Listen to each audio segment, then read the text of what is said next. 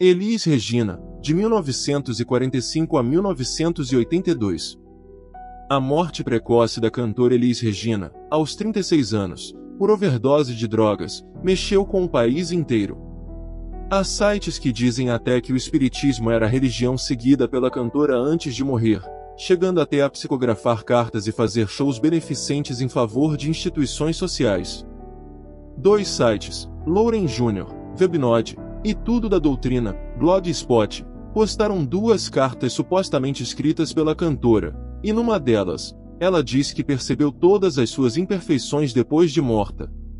Todas as minhas vaidades, arrogâncias, indiferenças, todas as minhas chatices.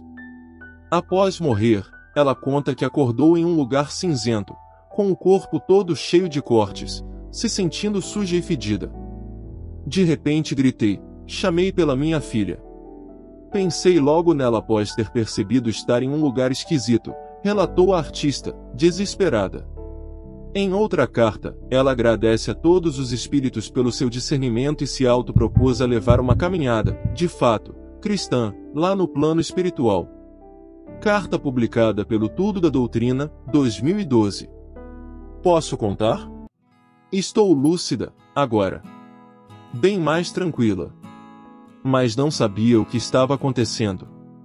Eu acordei apavorada dentro de um lugar cinzento. Era, naquela ocasião, o que via. Também não ouvia nada. Eu me percebi cheia cortes em meu corpo que não sei o que era nem sei explicar. Me sentia suja e fedendo. De repente gritei, chamei pela minha filha. Pensei logo nela após ter percebido estar em um lugar esquisito. Gritei pela minha filha. A minha preocupação era ela. Tudo era inquietação. Não tinha noção do tempo, que horas eram, dia da semana, só pensava em minha filha. Com quem ela estava naquele momento. Nada me foi passado naquele momento, eu parecia estar num sonho sem saber de absolutamente nada. Em algum momento, apareceu um moço que me abraçou e perguntei a ele sobre a minha filha. Depois desse abraço, não sei o que aconteceu de fato porque ele me adormeceu. Não sabia o que estava ocorrendo comigo. Não tinha noção do tempo, de nada. Sei que adormeci profundamente. Não sabia de nada, de nada mesmo. Sei que me acordei sobre um leito de um hospital, cheia de soros, e estava lá aquele moço que me abraçou e que me fez dormir. Ele me olhava profundamente e eu sem noção do que acontecia comigo. Sabia que estava num hospital e dessa vez não tinha como perguntar sobre minha filha porque estava anestesiada. Mas estava limpa sobre lençóis limpos. Tudo era tranquilo. Ouvia canções muito baixinhas. Não sei quanto tempo estava ali sendo cuidada. Devo ter passado muito tempo mesmo. Sei que um dia perguntei sobre o que acontecia. Aquele rapaz, aquele moço estava me ajudando. Ainda meio perdida, me sentia aliviada, me sentia bem. Participei de algumas reuniões, mesmo estando assim. Não entendia. Depois comecei a chorar bastante.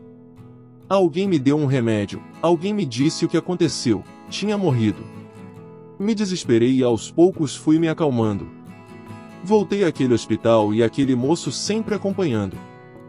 Foi quando perguntei sobre minha filha, sobre meus filhos e Samuel. O show marcado, o compromisso, os pagamentos.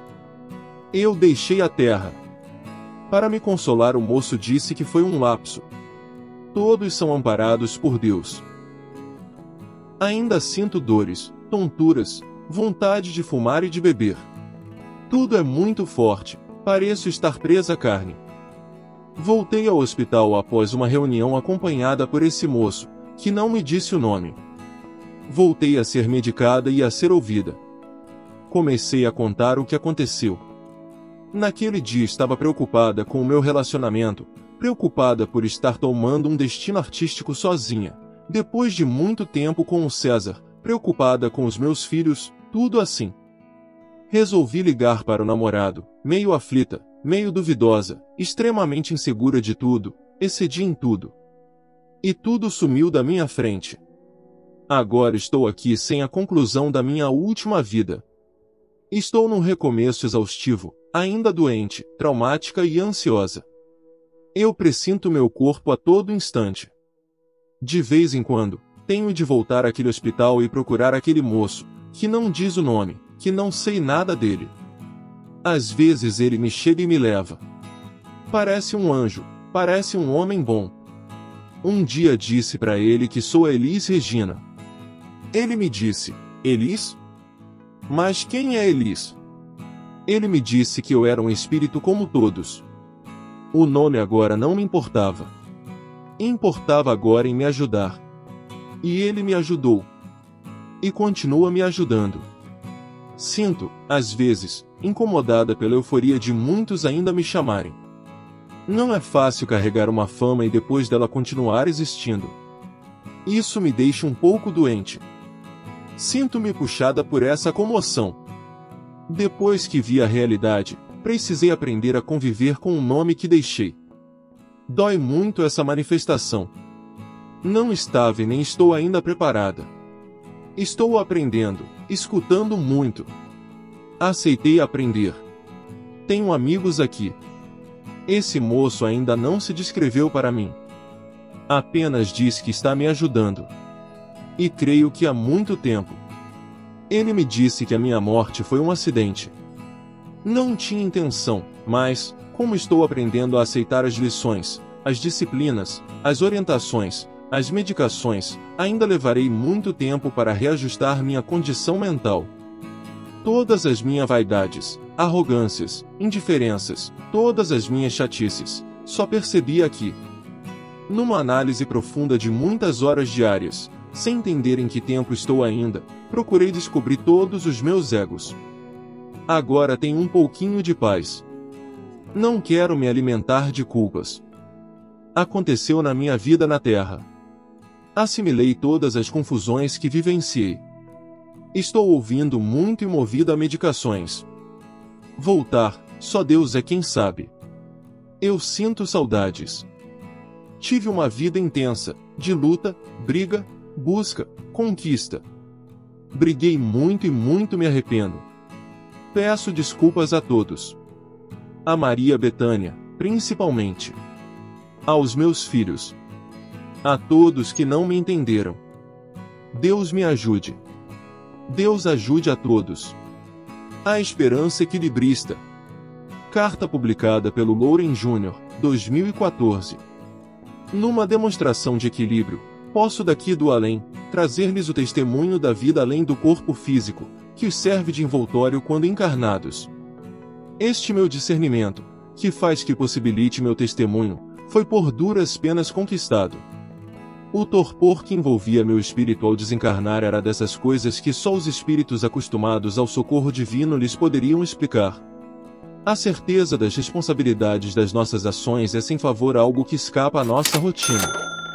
Ao tomarmos atitudes intempestivas, desaparece nosso preparo interior e nosso conteúdo moral.